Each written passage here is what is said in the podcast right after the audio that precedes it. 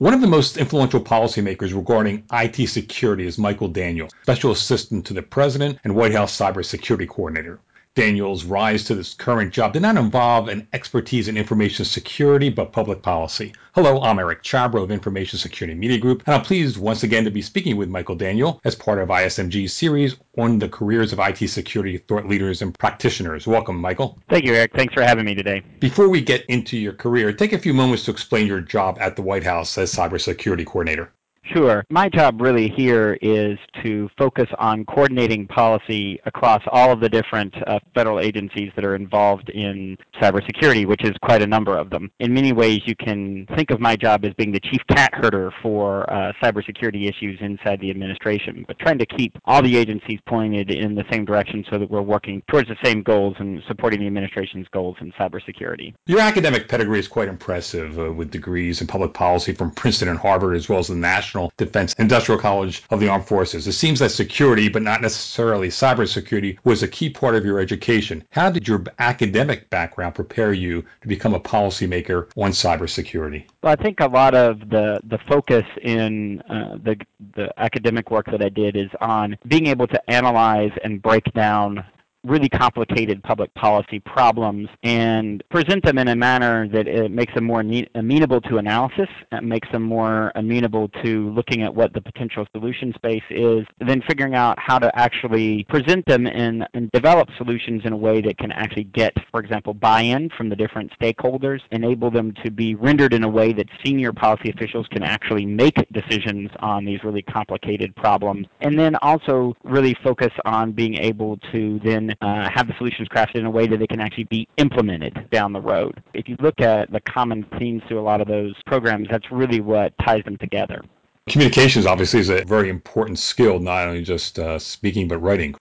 Yes, absolutely. I mean, being able to uh, write clearly, and in particular, take areas that have a lot of jargon um, and even just uh, technical terms, less pejoratively, and render them into plain English as to what the issue is and what the key problems are. That's really a very key skill to have in this space, and that's applicable across a whole range of public policy problems, but is certainly true within cybersecurity. While you were these various programs, they teach you to do that, or that's something you just sort of had to figure out on your own? Some of it is a natural skill that people bring uh, to that, both at the Woodrow Wilson School at Princeton and at the Kennedy School in particular. Uh, the, there's a real focus on being able to hone your communication skills, really uh, drive down and focus on how you communicate problems and how you how you break them down. So they really do try to help you hone your skills in those areas and, and improve them. In particular, when I was at the Kennedy School, if you couldn't communicate your problem and your solution in a three-page memo, you know, just nobody would look at it. I would say my lesson that I've learned from being uh, here in Washington for you know 20 years now and for and working in the White House is you got to get even tighter than that. People's time is very limited, and so there's a real premium on being able to really tighten down and communicate your arguments in as short a space as possible. Well, leading up to your job as cybersecurity coordinator, you spent 17 years in the White House Office of Management and Budget, serving as chief of the intelligence branch of national of the National Security Division. What does the chief of the intelligence branch do? So the intelligence branch oversees the development of the budget for the intelligence community for the United States and functions as, as part of that larger development of the national security budget, uh, the Department of Defense and Department of Veterans Affairs, Department of Energy, and really sort of fits into that uh, into that space, and also serves as the referee for various interagency disputes in uh, the policy space if it's related to, to resources. And that branch also focuses on improving the management of the intelligence community. Obviously, that uh, given the intelligence community's concerns about cybersecurity, that's where I really first started getting into uh, the cybersecurity issues and started focusing on how we fund those programs that actually support our cybersecurity operations, uh, and that's sort of how how I started to make the entree into this into this area. What kind of accounting or financial skills does one need to get to the job that you have now, and uh, and how did you gain some of that experience at OMB? interestingly, not accounting in the way that people think of accounting in the sense of you know dual entry bookkeeping and um, you know standard general ledger and all those kinds of issues, which are important. But it's really the intersection of resources and policy decisions because inevitably the budget is an expression of priorities. we're always, no matter whether you're talking about boom times in federal budgets or whether you're talking about very constrained times like what we're in now, budgets are always about priorities because there's always more priorities than there are resources. It's about making decisions under that constraint of resources. And really, it's about figuring out how you can fund and cover the maximum amount of priorities given the budget that you have, and that you're trying to always focus the budget on the highest priority activities. In doing that, you really learn how Washington functions. How do agencies actually concretely get things done? how does the system actually work, if you will, on the back office side to uh, accomplish what it is that the uh, policymakers are setting as uh, as a priority. And so you really, working at OMB, you really develop a deep sense for how that process works, how there is the interaction between the executive branch and the legislative branch, and how that process works, and then how agencies actually implement and manage and track their, their programs. When you then bring that into the policy context where on the National Security Council, where I am now, it gives you a much better appreciation for how hard or easy certain decisions will be to either get to or to implement once you've made them. Uh, and you also have a good sense for what the right levers are to move agencies in the in the direction that the administration wants to go, and then how you actually get things done in in Washington from a staff level, from an actual implementation level, and that's really the the kinds of skills that you develop over the years at, at OMB. How, how much do you have to know about the technology behind information security? You have to start to develop a broad sense of the kinds of technology that's available. But you don't have to be a coder in order to really do well in this position. Uh, in fact, actually, I think being too down in the weeds at the technical level could actually be a little bit of a distraction in that sense. Well, how so? Uh, I think the uh, hang on one second. Okay. Uh, I've unfortunately I have actually been uh, just called over to the West Wing, um, and so I'm sorry about that. Can we try to pick up and we could just pick up this conversation uh, soon? Yep, absolutely. All right. Sorry about that, Eric. I apologize. I understand. All right. Thanks. Bye bye. Hello. Okay, I'm here. I could tell you where we left off. You said uh, you don't have to be a coder to do well. Then you said being too down in the weeds can be a distraction. I said how so, and that's where we were. yeah, so I think that part of the way that it's a distraction is that you can get taken up and uh, sort of enamored with the very detailed aspects of some of the technical solutions, and, and particularly here at the White House and in other senior policy positions across the government, the real issue is looking at the broad strategic picture and the impact uh, that the technology will have. But the other issue in my mind is that at a very fundamental level, cybersecurity is not just about the technology, but it's also about the economics of cybersecurity, why companies choose to invest the way they invest. It's about the psychology of cybersecurity, the fact that, you know, one of my sayings is that expediency trumps cybersecurity every time, meaning that, that people will prioritize convenience over being secure many times. And so you need to have the understanding of those kinds of factors, the psychology, the economics,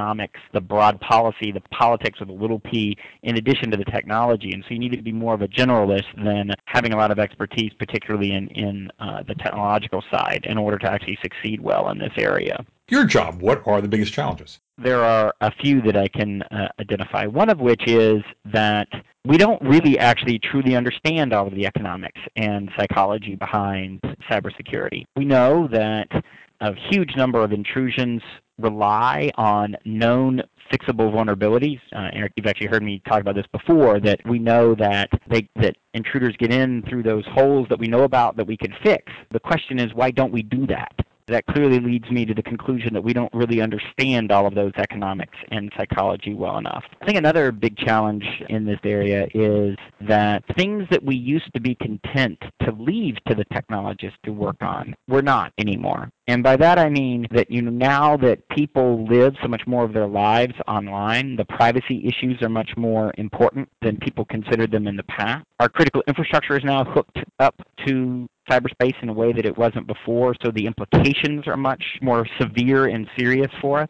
There's a degree to which there are just a lot more people and processes and issues that are involved now than there were 15 years ago when you talk about what cybersecurity means. We thought that doing cybersecurity in a world of wired desktops was hard. Well now we're going to have to do it in a world of mobile devices that you know that people are using to upload their social media and that you know where utility companies are managing their networks over these systems. Complexity there and the fact that there's so many more issues involved is uh, inherently challenging. And the last is that we don't have very good analogies i think from the physical world that map very cleanly into cyberspace. You can't sort of just say treat cybersecurity like missile defense or a border security problem or even a public health problem. None of those analogies and our mental models from the physical world completely work very well in cyberspace. That means that we're having to invent some uh, new mental models, some new ways of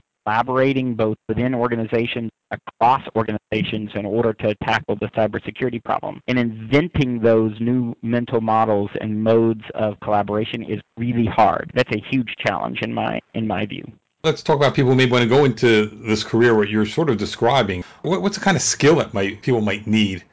So I actually think there's a whole broad swath of skill sets that we need. We do need the people with the technical skills and the hard coder skills. And we need a fair number of those, actually. But we also need people who can understand their sectors. For example, people who are experts in how does the plumbing, for example, of the utility sector actually work? How does industry actually think about these problems? So you need some sort of technical business side and you need some sort of more traditional business side uh, approaches to things. How do businesses think about this, uh, the issue of cybersecurity in a risk framework. You also need people that can bring the skills that are the policy analysis skills, more in, in my area of how do you actually craft solutions that um, are workable in the public policy space. I think the one thing that is very true about the cybersecurity area is it is a growth industry uh, for the country for some time. Um, and there's actually really a lot of space to bring a lot of different skills uh, to the table. If I look at my own staff here within the National Security Council, we have some people that are that have very deep, deep technical knowledge. We have lawyers. We have folks that have spent time in the national security community. We've got people that have been in, in law enforcement. And we need all of those different kinds of skills coming to the table in order to actually tackle the problem. You're a student of the martial arts. I believe you have a black belt, right? That's true. Are there lessons one learns from the martial arts that can be applied to a career in cybersecurity? Oh, I think that there are, yes, is the short answer, but I think that there are certainly, those skills are even broadly, broadly applicable.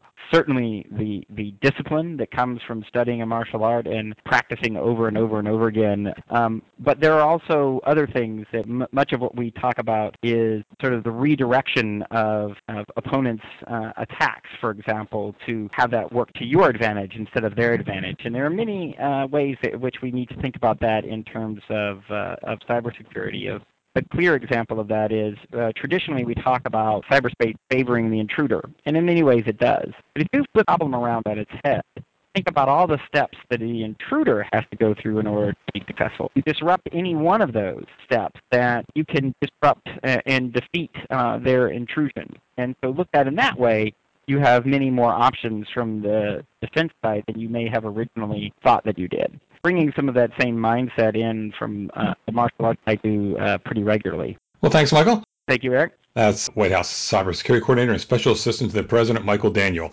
I'm Eric Chabrow for Information Security Media Group. Thanks for listening.